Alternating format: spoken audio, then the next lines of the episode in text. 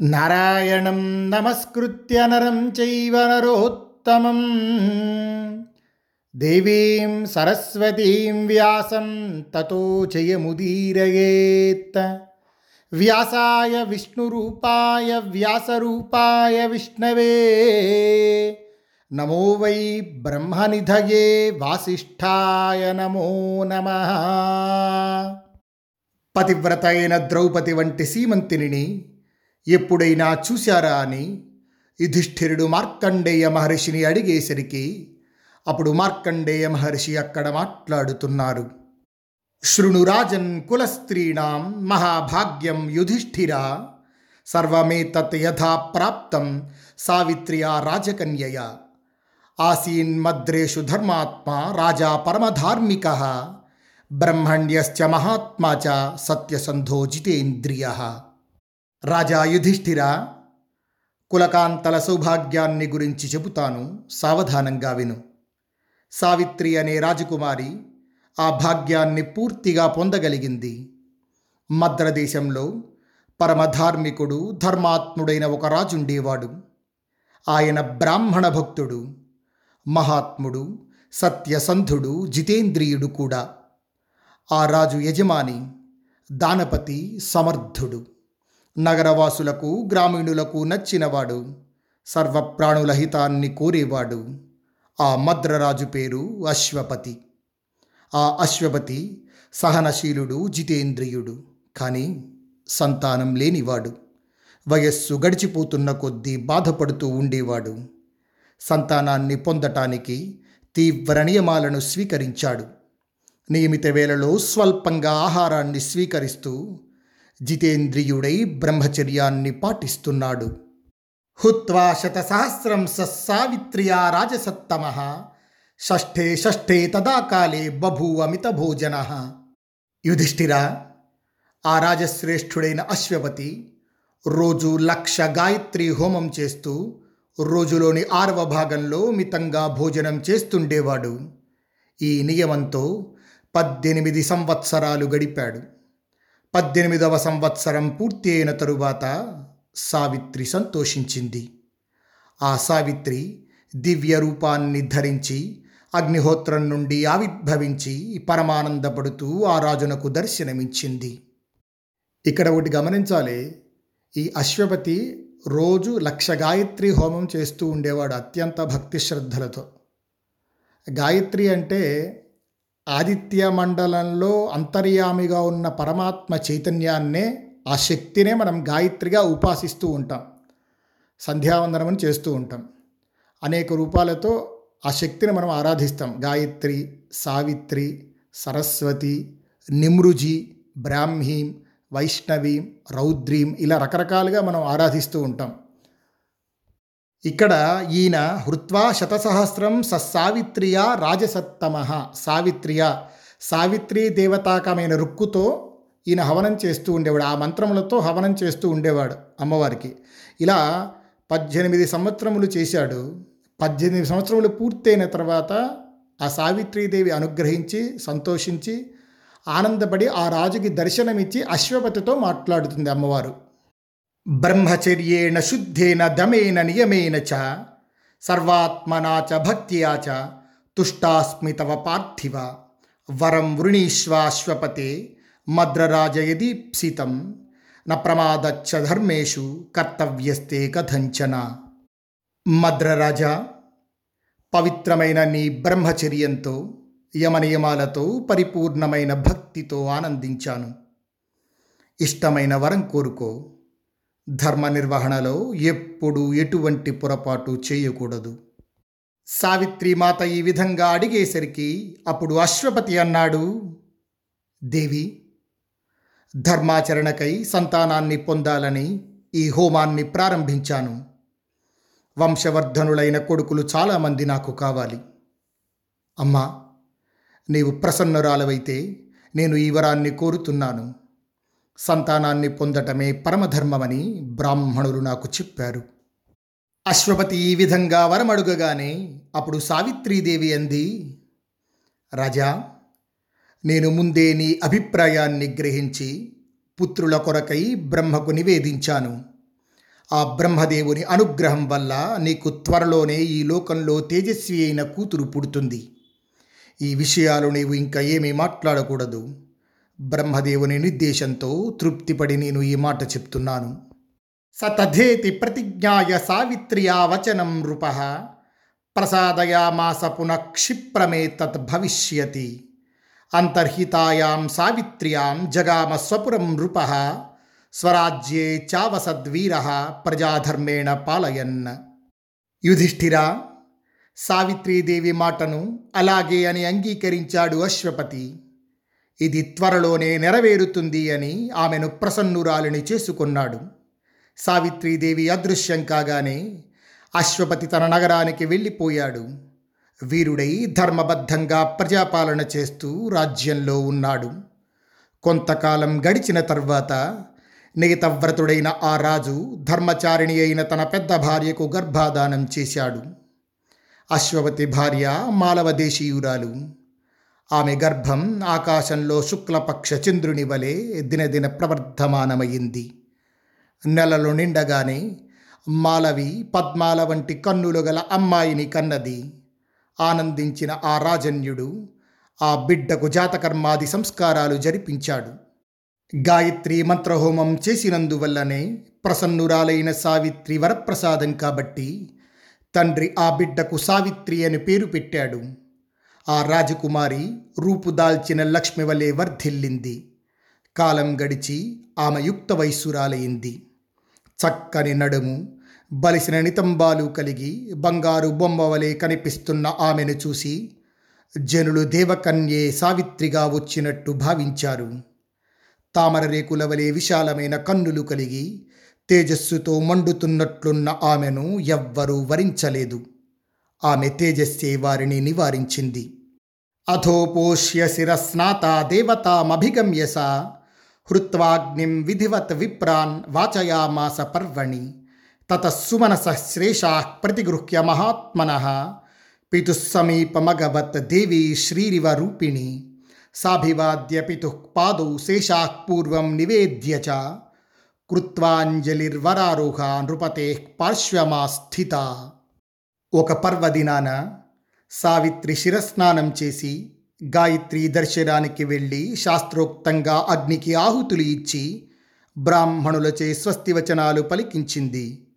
ఆ తరువాత శేషకుసుమాలను ప్రసాదంగా స్వీకరించి రూపుదాల్చిన లక్ష్మీదేవి వలె సావిత్రి మహాత్ముడైన తన తండ్రి దగ్గరకు వెళ్ళింది. ఆ సుందరి ముందుగా శేషకుసుమాలను తండ్రికి ఇచ్చి ఆయన పాదాలకు నమస్కరించి చేతులు జోడించి ఆ రాజు ప్రక్కన నిలిచింది. యవ్వనంలో ఉండి దేవతా స్త్రీ వలె ప్రకాశిస్తున్న కూతురుని చూసి ఆమెనెవ్వరూ వరించటం లేదన్న విషయాన్ని తలుచుకొని తండ్రి దుఃఖించాడు. అశ్వపతి అనేక విధాలుగా బాధపడుతూ తన ప్రక్కనే ఉన్న సావిత్రితో మాట్లాడుతున్నాడు. వత్స నీకిది వివాహకాలం. కానీ నన్నెవ్వరూ అడగటం లేదు. నీ గుణాలకు సరిపోయే భర్తను నీవు స్వయంగా వెతుక్కో. నీకు నచ్చిన వానిని గురించి నాకు చెప్పు. నేను పరిశీలించి కన్యాదానం చేస్తాను. నీ ఇష్టం వచ్చిన వాణిని వరించు. బ్రాహ్మణులు ధర్మశాస్త్రంలో చెప్పిన మాటలు చెప్పగా నేను విన్నాను. అమ్మా నీకు కూడా చెప్తాను. జాగ్రత్తగా విను. అప్రదాత పితా వాచ్య వాచ్యశ్చ పతి మృతే భర్తరి పుత్రశ్చ వాచ్య మాతురరక్షిత ఇదం మే వచనం శ్రుత్వా భర్తురన్వేషణే త్వర దేవతానాం యథా వాచ్య నభవేయం తథా కురు కూతురుకు పెండ్లి చేయని తండ్రి నిందింపదగినవాడు. సంగమకాలంలో భార్యను సమీపించని భర్త నిందింపదగినవాడు. భర్త మరణించిన తల్లిని రక్షించని కొడుకు నిందింపదగినవాడు. ఈ నా మాట విని త్వరగా భర్తను వెతుక్కో. దేవతల దృష్టిలో నేను దోషిని కాకుండేటట్లు ప్రవర్తించు. యుధిష్ఠిరా కూతురితో ఈ విధంగా పలికి అశ్వపతి యాత్రకు తగిన ఏర్పాట్లు చేసి మీరు కూడా ఆమెతో వెళ్ళండి అని వృద్ధ మంత్రులను ఆదేశించాడు. అభిమానవతి అయిన ఆమె కొంత సిగ్గుపడి తండ్రి పాదాలకు నమస్కరించి తండ్రి మాటను పాటిస్తూ నిశ్చింతగా బయలుదేరింది. వృద్ధమంత్రులు చుట్టూ నిలువగా ఆమె బంగారు రథాన్ని ఎక్కి రాజర్షులు నివసించే రమణీయ తపోవనాల వైపు ప్రయాణించింది. యుధిష్ఠిరా మాన్యులైన అక్కడి పెద్దలకు పాదాభివందనాలు చేస్తూ క్రమంగా తపోవనాలన్నింటికీ వెళ్ళింది. ఈ రీతిగా ఆ రాజకుమారి సర్వతీర్థాలలోనూ బ్రాహ్మణ శ్రేష్ఠులకు ధనదానం చేస్తూ ఆయా ప్రదేశాలన్నీ తిరిగింది. ధర్మరాజా ఒకసారి మద్రరాజైన అశ్వపతి సభాసీనుడై ఉండగా నారద మహర్షి అక్కడికి వచ్చారు.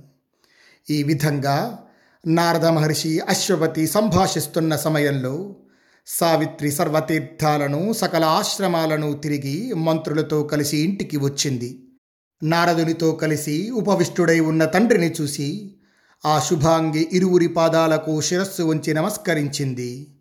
అప్పుడు నారద మహర్షి అన్నారు రాజా నీ కుమార్తె ఎక్కడికి వెళ్ళింది?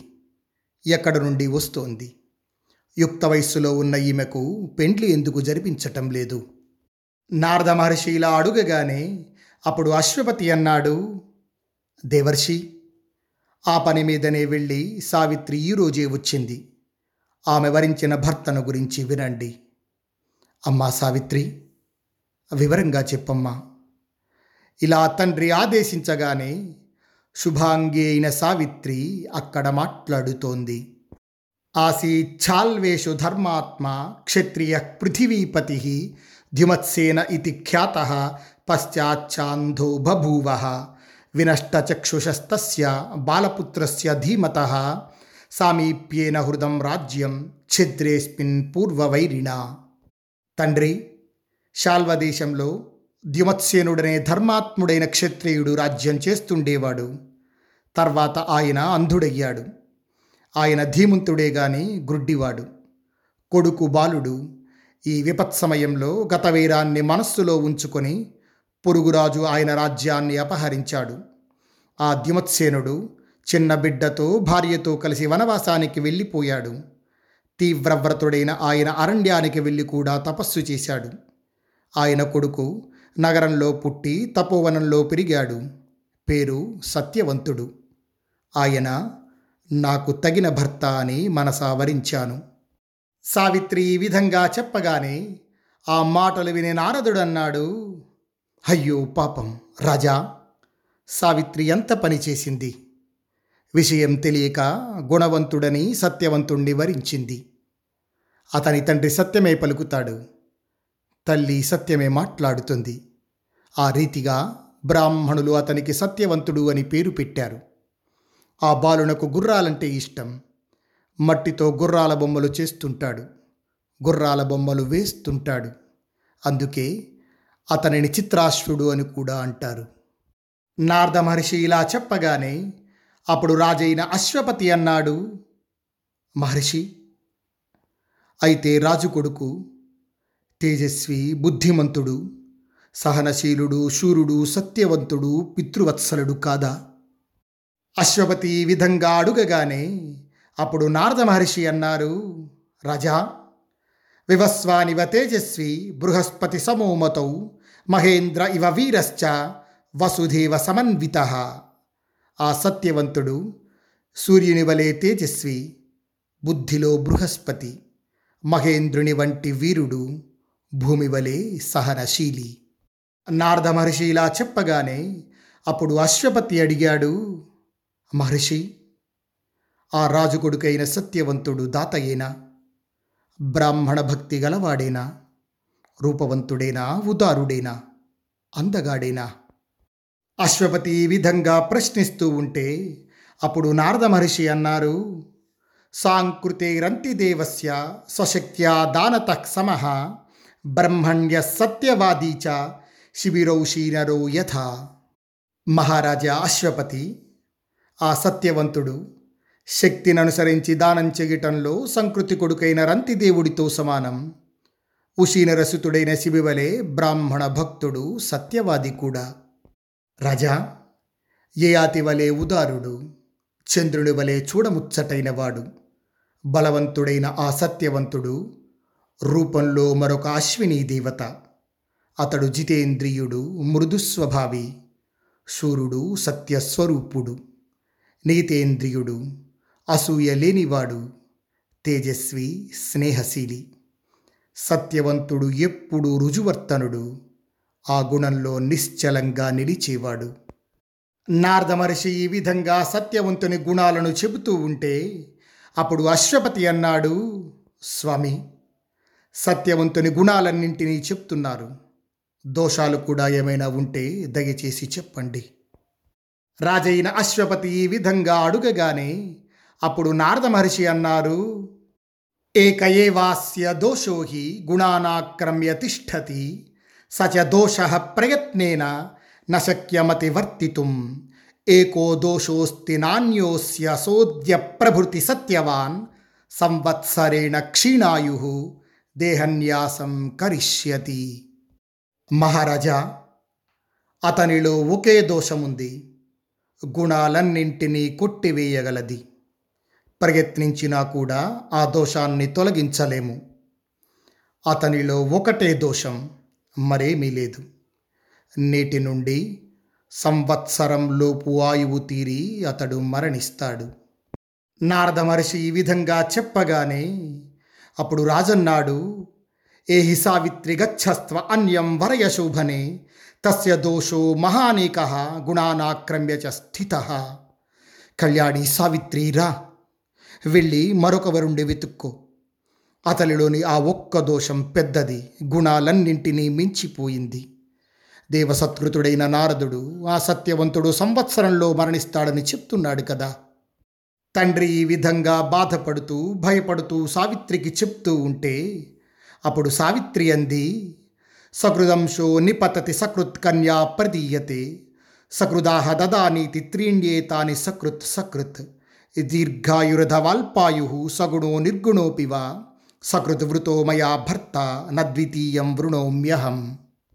తండ్రి ఒక్కసారే పంచుకుంటారు ఒక్కసారి కన్యాదానం చేస్తారు. దానం చేస్తాను అని దాత ఒక్కసారి చెబితే చాలు. ఈ మూడు ఒక్కొక్కసారి జరగాలి. సత్యవంతుడు దీర్ఘాయువైనా అల్పాయువైనా గుణవంతుడైనా గుణహీనుడైనా నేను భర్తగా వరించాను. ఒకసారి వరించిన తర్వాత మరొకరిని నేను వరించను. మనస్సులో నిశ్చయించుకొని మాట చెప్పి తరువాత క్రియారూపంలో పెడతాము. నాకు నా మనస్సే ప్రమాణం. సావిత్రి ఈ విధంగా చెప్పగానే అప్పుడు నారద మహర్షి అన్నారు రాజా నీ కుమార్తె సావిత్రి నిశ్చల బుద్ధి కలది.